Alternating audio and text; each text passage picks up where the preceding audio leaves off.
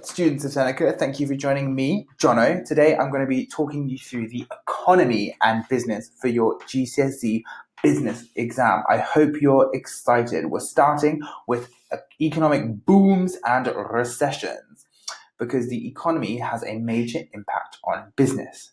Economic cycles. The economy is the state of a country's production and consumption of goods and services. A country's economy goes through cycles of booms and recessions. Boom. A boom is when the country is growing significantly and the businesses in it are doing well. What do you think a recession is? Well, during a recession, economic output falls. For so for two successive quarters, there is negative economic growth, and because of this, businesses usually experience a fall in demand for their products.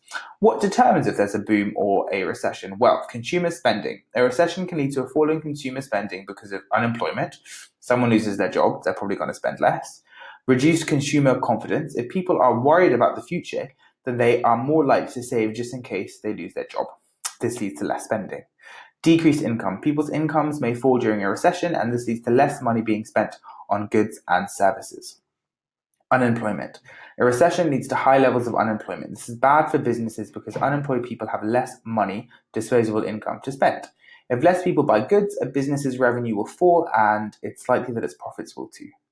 For example, the sales of supermarkets like Sainsbury's might fall during a session because consumers will tend to buy essential groceries but not expensive wine and DVDs.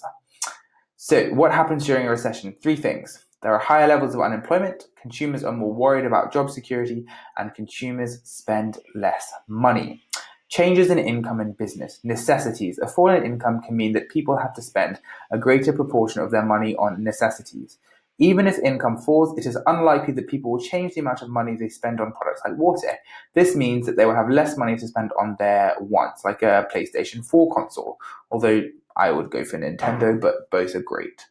Because of this, businesses that provide products and services to consumers' wants rather than their needs will suffer if incomes fall.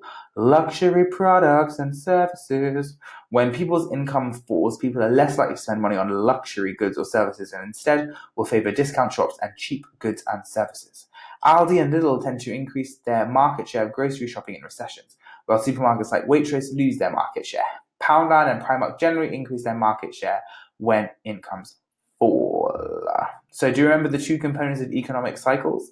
We have recessions and we have booms. And recession is when e- economic output falls, and because of this, business experiences a fall in demand for their products.